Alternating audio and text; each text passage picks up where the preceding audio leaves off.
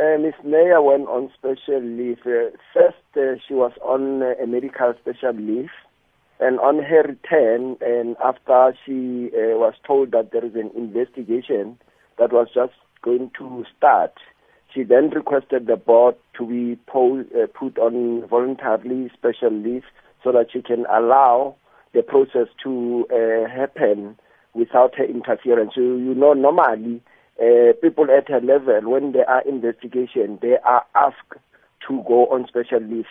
But the, the good thing with her is that uh, she didn't want to be seen to be interfering with the process.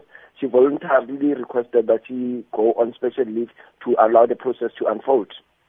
So, what exactly is going on at Pikitup? Um, uh, what is she being investigated for? Because as I, if I remember correctly, last year she was cleared of charges that related to a certain 263 million rand tender.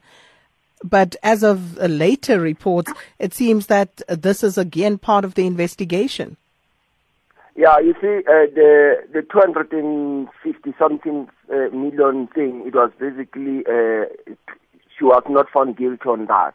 And but I just want to first say that uh, you know it's also very uh, important that I share this information with yourself. You know that the Pikitup, uh, since in uh, its establishment, it was in, insolvent. Uh, uh, it was basically a bankrupt organization.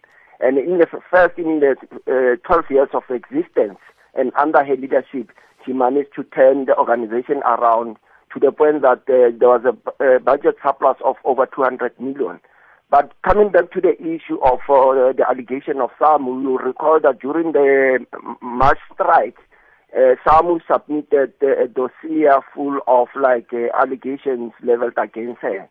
And you know that uh, we are in a constitutional democracy.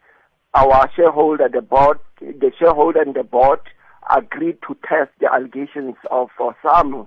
So uh, an independent uh, service provider auditors were then brought on board to test this allegation.